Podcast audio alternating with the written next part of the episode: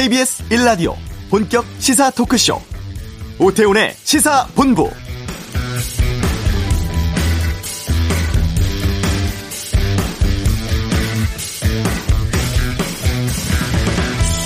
추석 지나고 확진자가 크게 늘 거라는 우려가 있었습니다만 다행히 하루 평균 신규 확진자 수 지난주 전반적인 감소세를 유지했습니다.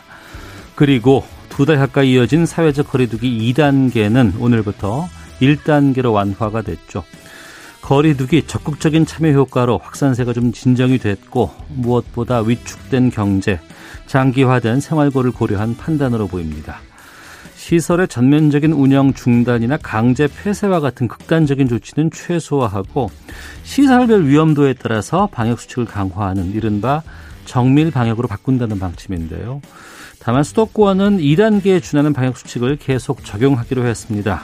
앞으로도 지역별 확산 추이에 따라서 각 지자체별로 방역 조치를 탄력적으로 조중, 조정하겠다는 것으로 보이는데요. 오태훈의 시사본부 잠시 후 이슈에서 전문가 연결해서 1단계 완화 조치 포함해서 코로나19 상황에 대해 살펴보고요. 이어서 8일반 발생을 했었죠. 울산 주상복합 화재 원인도 짚어보겠습니다.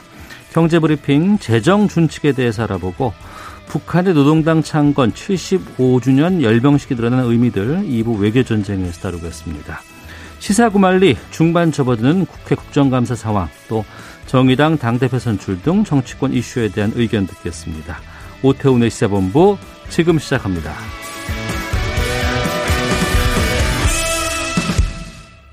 네. 거리두기 단계 2단계에서 1단계로 완화됐습니다. 반가운 일일 수도 있고 하지만 또 마냥 마음을 놓을 수도 없는 상황입니다. 한림대 강남 성심병원 감염내과의 이재갑 교수 연결해서 이 조치에 대해서 좀 말씀 나눠보도록 하겠습니다. 안녕하십니까? 예, 안녕하세요. 네. 1단계로 완화가 됐는데요. 두 달 만이었습니다. 방역적인 측면에서 보면은 이 완화 결정 어떻게 보세요? 일단은 이제 추석 이후에 확진자 숫자가 뭐 늘지는 않았지만 사실 추석 바로 직전에 비해서도 사실 또 줄지도 않은 상황이거든요. 지난주에 확진자 추이를 보게 되면요. 네. 그리고 아직도 이제 집단 발병의 양상들이 이제 계속되고 있어서 집단 발병이 음. 많으면 뭐 100여 명까지 갔다가 줄면 뭐 50명 내외 이렇게 나오고 있는 상황이라서 네. 아직은 지역 사회 내 감염자가 꽤 있을 거라고 예상이 좀 되는 상황입니다. 네.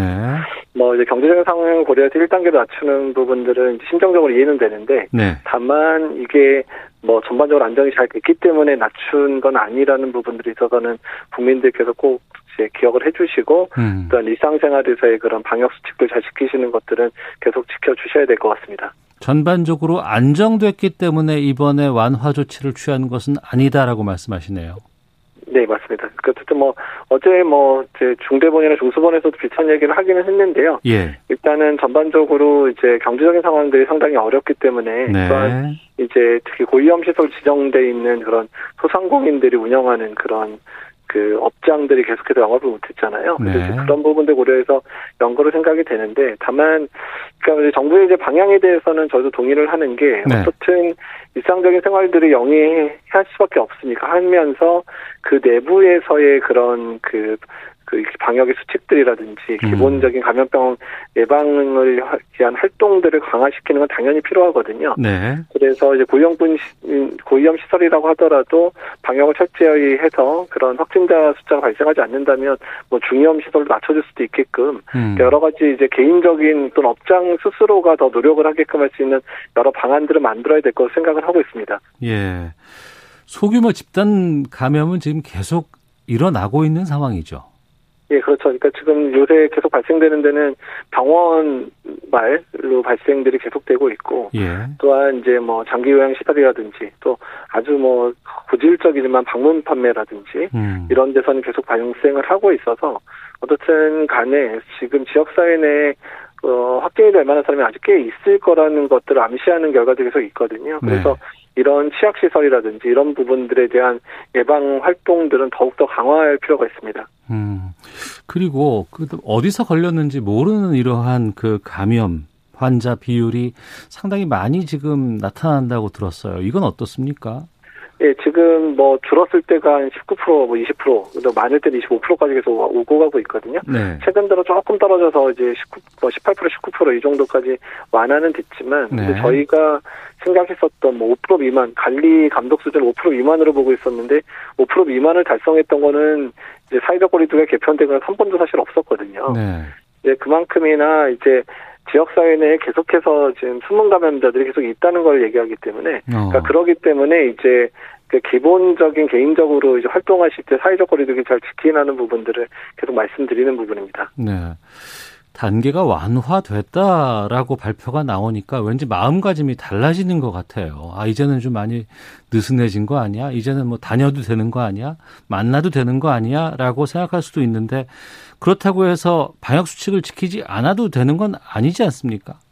예, 맞습니다. 그 부분이 사실 저희가 제일 걱정하는 부분인데요. 네. 그러니까 이제 방역 단계 완화가 방역 자체를 완화시키는 거는 아니거든요. 어. 그러니까 이제 기본적으로 지켜야 되는 뭐 마스크 착용이라든지 손위생이라든지 이런 건 뭐 언제든 지키셔야 되는 부분들인데다가 네. 일단은 이제 밀폐된 공간에서 사람이 많이 모이고 마스크 쓸 수 없는 상황이면 언제든 확진자가 발생할 수 있는 거는 여전히 동일한 사실입니다. 네. 그렇기 때문에 밀폐된 공간들 방문 최소한 자제하셔야 될 거고 또한 실내에서 활동할 때 마스크 꼭 착용하시는 부분들, 실외에서도 사람이 많은 곳에서 마스크 착용하는 이런 부분들은 언제든 지켜주셔야 되는 그런 방역의 기본 수칙입니다. 네. 어, 8월 중순 이후로는 수도권에서 감염자가 많이 나왔습니다. 비수도권은 좀 안정세를 좀 보이고 있는 것 같은데 그래서인지 이번에도 2단계 방역 수칙 좀 필요한 조치를 수도권에는 유지한다고 했는데 이 부분은 어떻게 보고 계세요? 그러니까 사실 어차피 수도권에서 그 완화를 했어도 2단계 수칙에 버금가는 거는 계속 하고 있잖아요. 네. 수도권은 굳이 1단계로 낮출 필요가 있었다 생각이 사실 저는 들고요. 어. 예, 예. 굳이 어차피 지금 수도권 같은 경우는 계속해서 지금 상황을 유지를 잘 하지 않으면 환자 수 확 늘어날 수도 있기 때문에 네. 수도권 2단계로 하고 다른 지역을 1단계로 낮춰놓는 이런 방식에서 오히려 메시지 전달이 저는 명확할 거라고 생각을 했는데 네. 좀더 정부에서 과하게 풀어준 측면이 있기는 있는 것 같고요. 어. 다만 수도권은 계속해서 뭐 적을 때는 서울만 해도 2, 30 많게는 뭐 5, 60명씩 환자 계속 발생을 하고 있고 네. 정상 가동률도 어느 정도 수준에서 계속 지금 가동이 되고 있는 상황이거든요. 네. 그래서 특히 수도권 같은 경우는 수도권이 만약에 또 이제 유행의 진원지가 돼버리면 전국 단위로 확산되는 데는 뭐, 뭐 시간 얼마 안 걸려 전국 단위 확산이 되기 때문에 음. 지금의 상황들을 얼마나 잘 유지해 나가느냐가 상 중요할 것 같고요. 예. 앞으로 1, 2주 동안에 완화된 상황에서 확진자가 늘어나게 된다 그러면 어쩔 수 없이 수도권 2단계 다시 올라갈 수도 있거든요. 네네. 이제 이런 부분 때문에 어떻든 간에 여러 가지 업장을 운영하시는 분들이나 또는 음. 개인적인 노력들은 계속 기, 기울이면서 또 노력을 해주셔야 될 것 같습니다. 네. 그리고 다음 주부터 이제 학교 학교도 지금까지는 3분의 1만 등교하기로 되어 있었는데 이걸 3분의 2로 늘렸습니다. 또 학원들도 지금 오늘부터 다시 문을 열 수 있다고 되는데 교육부 조치에 대해서도 좀 의견 주세요.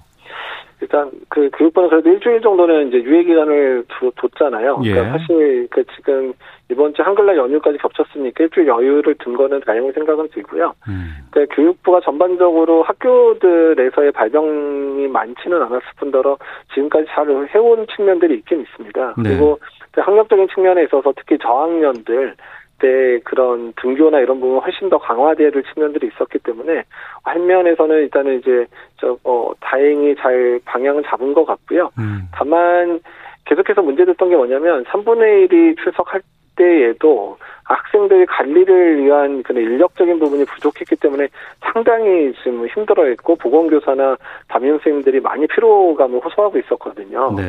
그래서 이제 이번에 출석 인원이 늘어나게 되고 출석 숫자가 늘어나게 되면 그런 그 업무로 등이 아주 가중될 수 있기 때문에 음. 그런 부분들을 어떻게 해결해서 지속 가능하게 학생들 등교 수업이 안전하게 갈 수 있는지 이런 방법들을 연구를 해야 될 것 같습니다. 예. 어. 단계는 1단계로 이제 낮춰졌습니다. 하지만 또 방역 수칙은 잘 지켜야 되고 더군다나 지금 경제 활동을 좀 재개하게 됐습니다만 그럼에도 특히 이제 소상공인들이나 이제 그 업장에서의 관리가 상당히 좀 중요한 시기가 된 것 같아요. 어떤 식으로 어, 접근이 필요하다고 보세요? 일단은 이제 업장들이 스스로 자기 업장에 안전하게 만들 수 있는 방법들을 마련할 수 있게끔 정부 네. 차원에서의 지원이 계속 필요하거든요. 어. 그러니까 하고 싶어도 못하는 데도 있고 예. 일단은 조금만 도와주면 우리가 할 수 있다 이렇게 얘기하는 데도 있거든요. 그럼 그러니까 방역에 막상- 대한 지원이 필요하다는 것이네요. 예, 예, 맞습니다. 그래서 일단은 저제 생각은 그런 특히 이제 고위험 시설 같은 경우는 그런 업장의 대표들이나 감염병 전문가 어떤 정부가 함께 모여서 working group 같은 거를 구성을 해서 네. 그러니까 우리가 이 정도로 안전하게 만들겠다. 뭐 음. 이렇게 해서 어느 정도 이제 뭐 가능한 수준 정도를 제시가 되면 그 네. 부분에 있어서 뭐 세제 혜택을 준다든지 일부 지원금을 준다든지 이런 방식으로 계속해서 그 업장 내에서 안전하게 영업을 할 수 있는 방법들을 계속 만들어줘야 되거든요. 네. 그래서 특히 이제 뭐 취약한 그런 아주 영세한 이제 소상공인들 같은 경우는 그런 부분들마저도 지원해주지 않으면 힘든 부분들이 많잖아요. 어. 그래서 이제 그런 부분에 있어서 충분하게 지원할 수 있는 방안들을 마련해야 예. 장기적으로 계속 안전한 상황들을 만들어갈 수 있기 때문에 그런 노력들이 필요하지 않을까. 계속해서 정부 차원에서 이렇게 해라고 하는 정도로 끝나는 게 아니고 네. 업장 자체에서 의견을 내고 그것들이 합당하면 받아들여주는 이런 방식으로 이제 개편을 해야 되지 않을까 생각이 듭니다. 네. 자, 1단계 조치에서 가장 중요한 부분들 또 이것만큼은 꼭 신경 써달라는 당부 말씀 있으시면 좀 끝으로 말씀해 주시죠. 일단은 아직도 밀폐된 공간 안에 마스크 착용을 안 하는 상황이 벌어지는 거는 언제든 뭐 1단계도 2단계, 3단계가 위험한 상황이기 때문에 네. 그런 상황을 절대 만드시면 안 되고요. 또한 어. 이제 식업장이나 고위험 시설 같은 경우에 장기간 머물게 되면 위험하니까 장기간 머물지 않도록 하고 마스크 반드시 착용하는 부분들 꼭 기억을 해 주셨으면 좋겠습니다. 알겠습니다. 자, 말씀 여기까지 듣겠습니다. 고맙습니다. 예, 감사합니다. 네, 이제가 한림대 강남 성심병원 감염내과 교수 연결해서 말씀드렸습니다.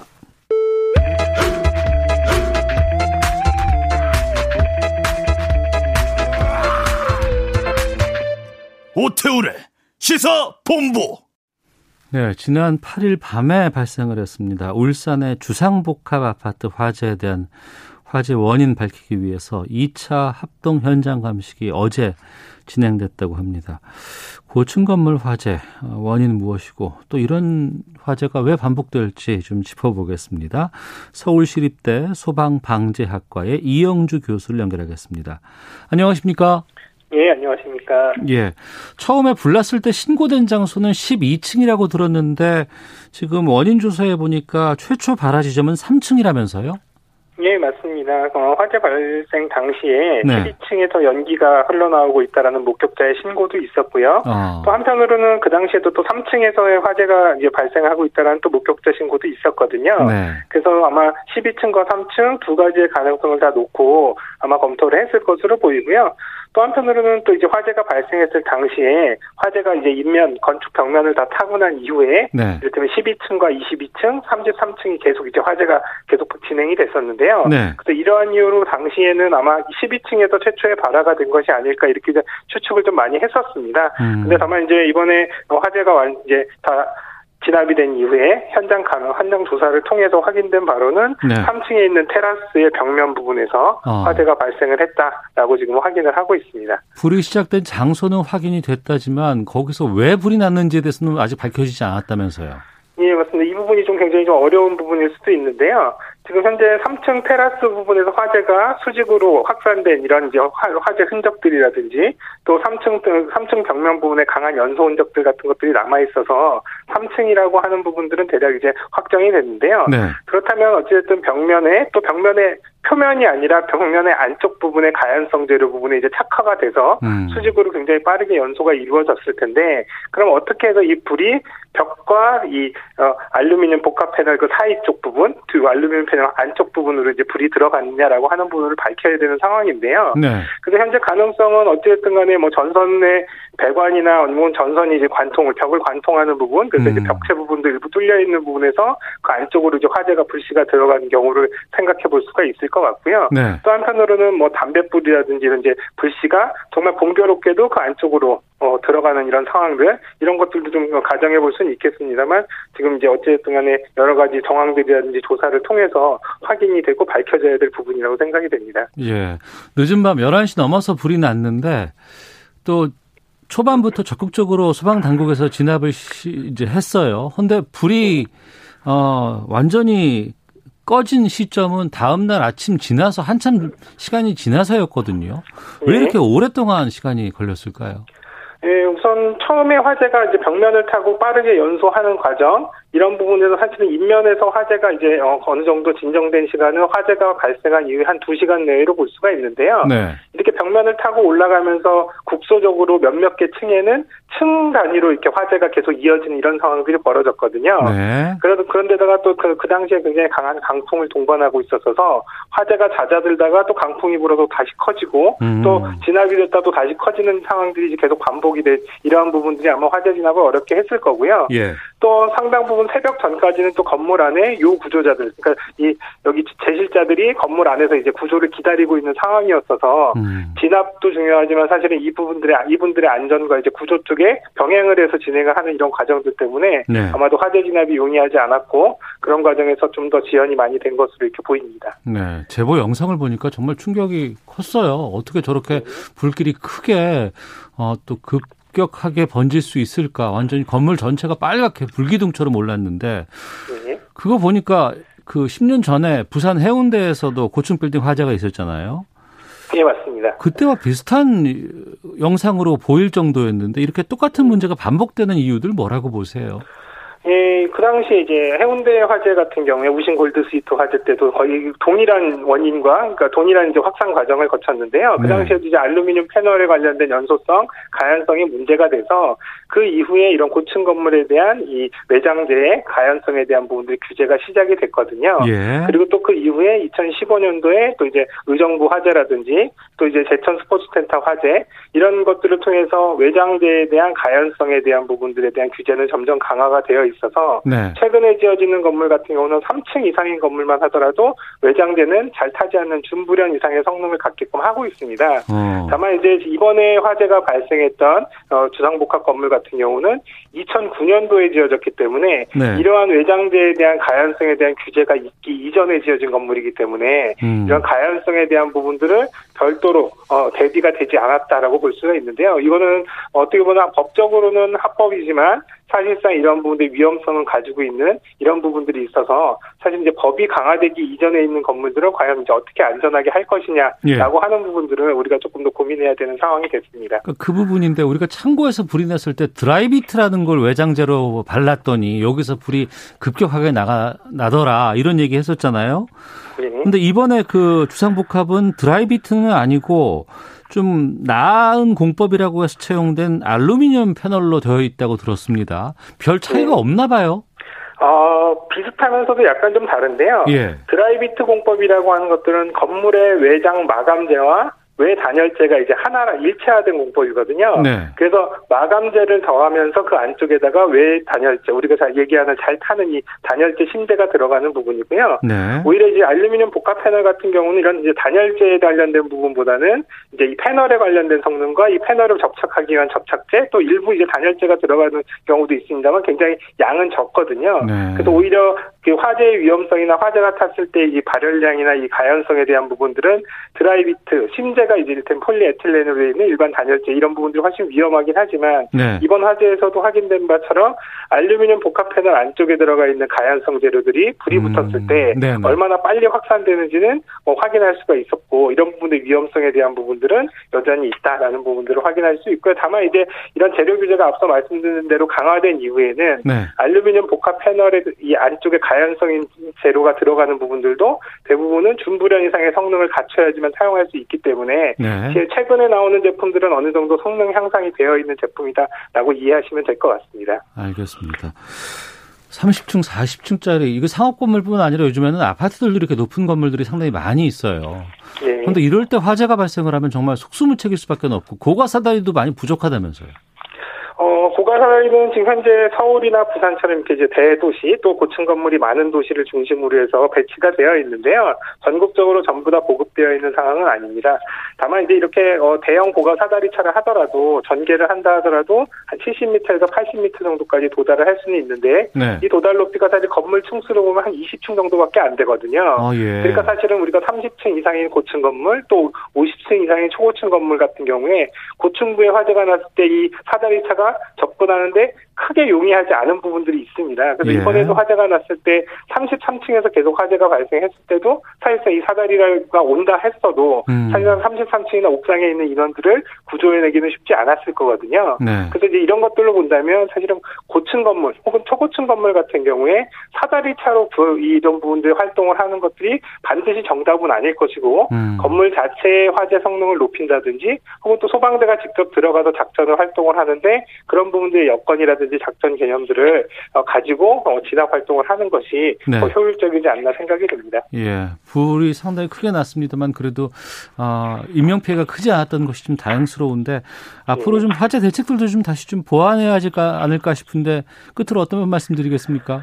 어, 실제로 지금 현재 많은 분들이 생각하시는 것과는 다르게 국내 초고층 건물이나 고층 건물의 화재 안전이나 피난 안전에 관련된 규정들은 그 어느 나라보다도 강하게 되어 있거든요. 예. 다만 이제 이러한 것들이 제대로 기능할 수 있도록 건물의 유지 관리 이런 것들이 충분히 잘 되어야 되겠고요. 네. 또 거기에 사시는 제실자분들도 고층에 내가 산다면 내 건물에 있는 피난 설비 이를테면 피난용 승강기라든지 어. 혹은 또 대피 공간이라든지 혹은 또 피난 안전 구역들이 있는지도 미리 확인해 두시고 예. 또 안전한 피난 방 방법이나 피난 경로들을 확인하셔서 화재 시에 안전하게 대피를 하실 수만 있다면 충분히 피해를 줄일 수 있다 이렇게 좀 말씀드리고 싶습니다. 알겠습니다. 오늘 말씀 고맙습니다.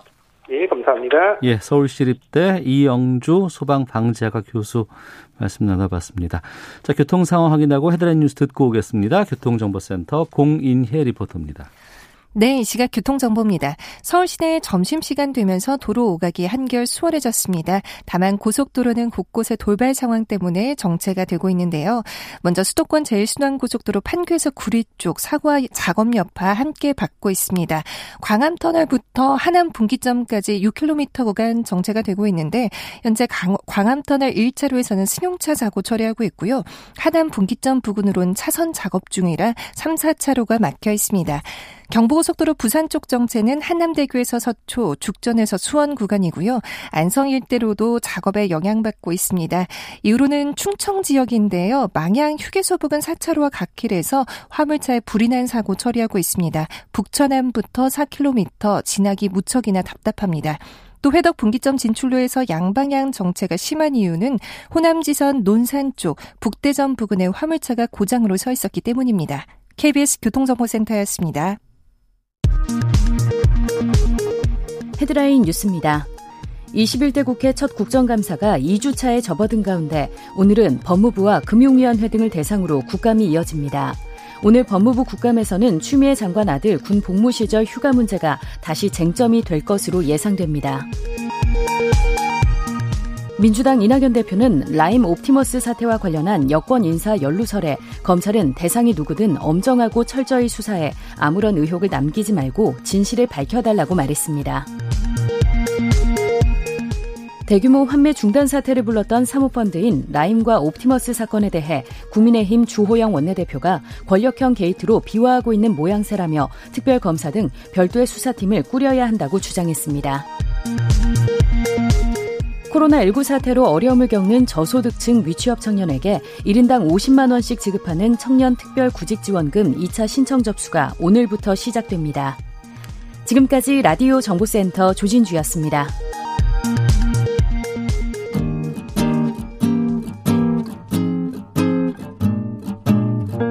KBS 1라디오 오태훈의 시사본부 여러분의 참여로 더욱 풍성해집니다. 방송에 참여하고 싶으신 분은 문자 9730번으로 의견 보내주세요. 짧은 문자는 50원, 긴 문자는 100원의 정보 이용료가 붙습니다. 애플리케이션 콩과 마이케이는 무료고요.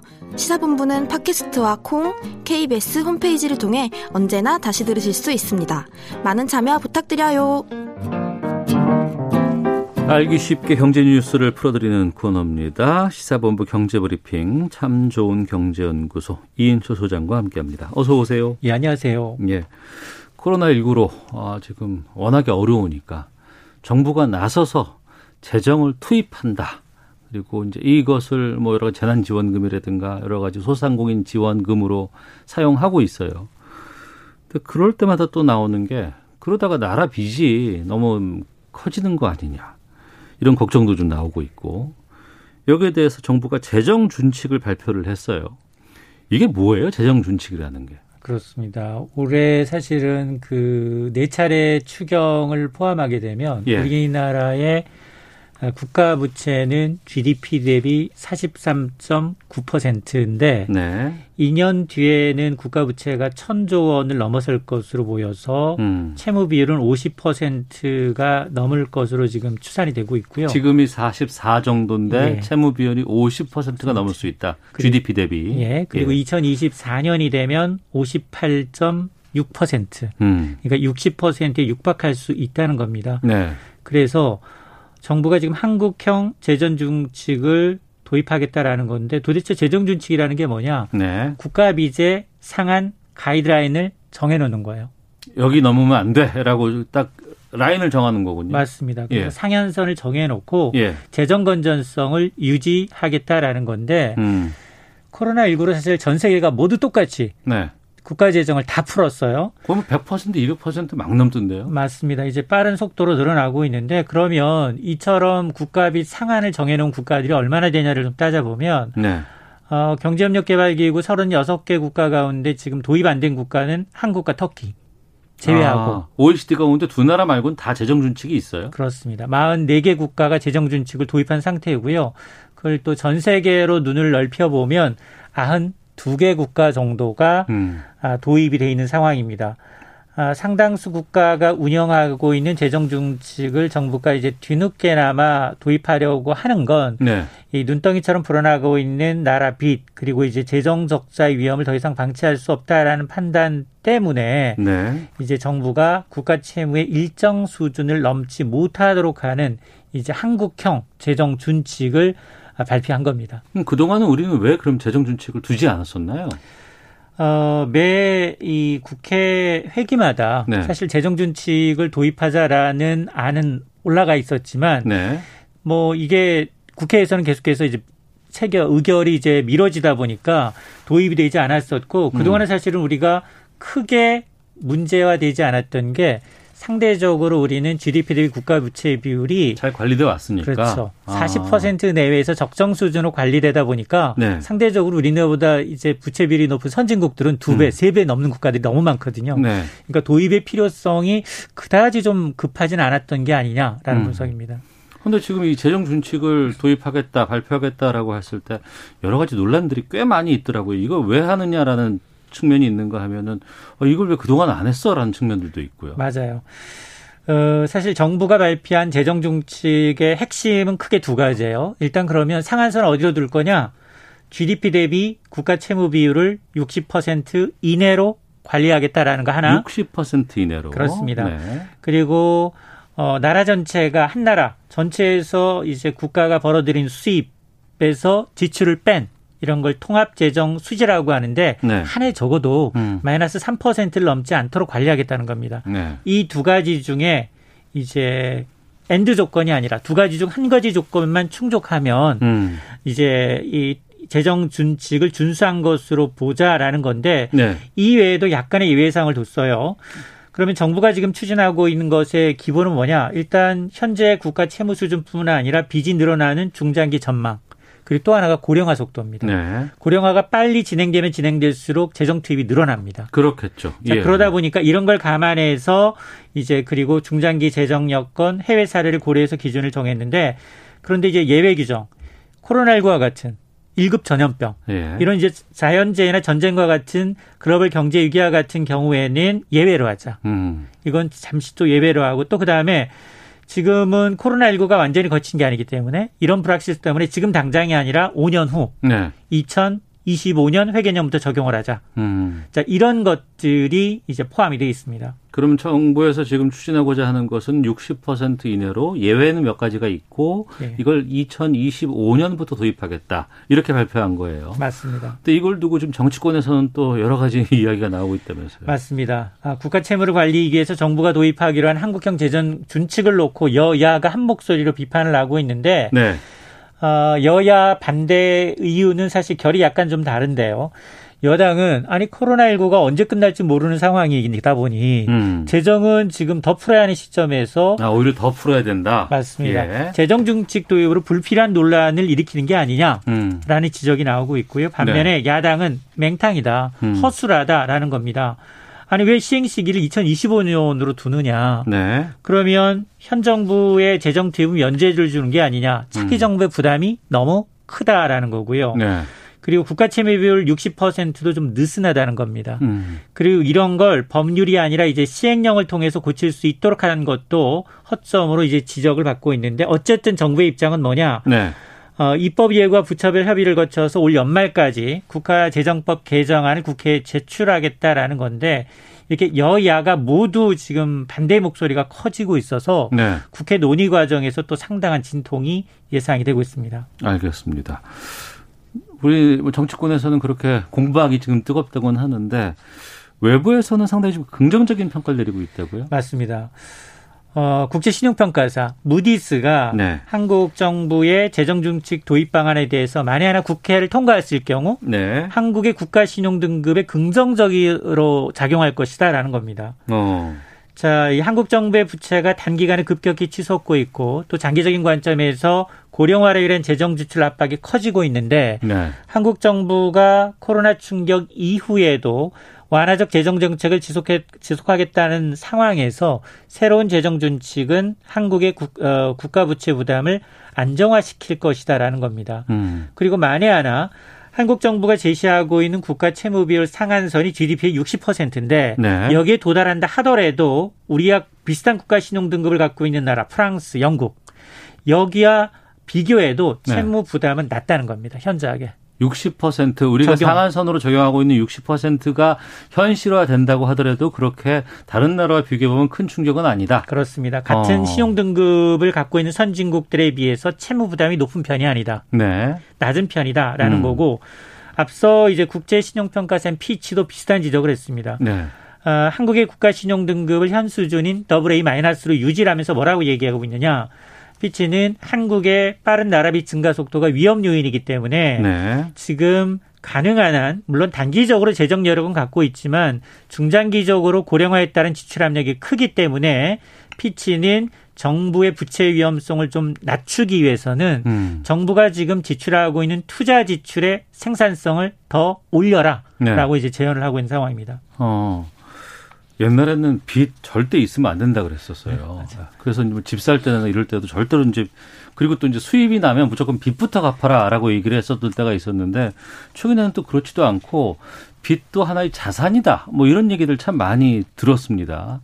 특히나 요즘에는 큰 정부가 많이 나올 수밖에 없는 지금 상황이기도 한데 이런 상황에서 국가 부채 어떻게 관리하는 것이 바람직한가 또 궁금하기도 하고 또 어, 어, 어쨌든 언젠가는 이 빚이라는 건 갚을 수밖에 없지 않나 싶기도 한데. 맞습니다. 좀 알려주세요. 이 국회 기획재정위 보고서를 보게 되면 국가 채무 비율 재정 진축을 기준으로 삼는 국가 한 63개국을 뜯어봤더니 이 가운데 프랑스, 독일, 스페인, 영국과 같은 40개 아, 국가. 네. 그러니까 한 3분의 2 정도의 국가에서 국가 채무 비율 60%를 상한선으로 두고 있습니다. 음. 자, 그래서 일단 이 재정 준칙 도입으로 물론 뭐 지금 당장은 아니더라도 네. 이게 일시적으로 늘어나고 있는 국가 부채는 다른 나라도 보니까 중장기적으로 빨리 돈이 모이면 국가 부채 먼저 갚는다는 겁니다. 국가 부채 먼저 갚는다. 그렇습니다. 그러면서 아. 지금 국가 신용 평가사들의 지적이 뭐냐? 지금 빠르게 늘어나고 있는 국가 부채의 속도 조절도 중요하지만 네. 재정의 효율을 더 높이는 게 더 중요하다는 겁니다. 어떤 차이가 있죠? 재정의 그러니까 효율성을 높인다는 거. 무슨 말이냐? 정부가 재정을 투입하는 건 어쩔 수 없다. 예. 코로나19 상황에서 어. 그러나 처음에는 보편적 복지로 밑빠진 독에 물 붓듯이 복지 용도로 사용을 했다면 예. 그게 아니다. 어. 우리나라의 먹거리 미래 성장 동력을 키우는 쪽으로 더 많은 재정이 투입돼야 된다는 겁니다. 네. 이 얘기는 뭐냐? 국가 빚이라는 건 경제가 성장하면 GDP가 올라가거든요. 그렇죠. 그럼 빚은 상대적으로 낮아져요. 어. 국가 경제 그렇죠. 규모가 커지니까. 예, 예, 예, 자, 예. 그러니까 그러다 보니까 이제 이 언젠가는 갚아야 될 거지만 당장은 음. 아니더라도 후세 부담이 가중되지 않도록 부채 다이어트에 대한 이제 국민들의 공감대 형성이 무엇보다 이제 중요하다라는 게 이제 신용평가사들의 비슷한 지원입니다. 네. 현재 그런 정부가 발표한 것은 2025년부터 5년. 이 재정 준칙에 대해서 어, 도입하겠다. 아, 알겠습니다. 자, 알기 쉽게 경제 뉴스 풀어본 시간이었습니다. 경제 브리핑 지금까지 참 좋은 경제연구소 이인철 소장과 함께했습니다. 고맙습니다. 네, 감사합니다. 예, 잠시 후 2부 외교 전쟁이 있습니다. 심야에 진행된 북한 열병식 의미 또 외교 이슈들을 짚어보도록 하겠습니다. 시사구말리 중반으로 접어든 국감 살펴보겠습니다. 2부로 이어집니다.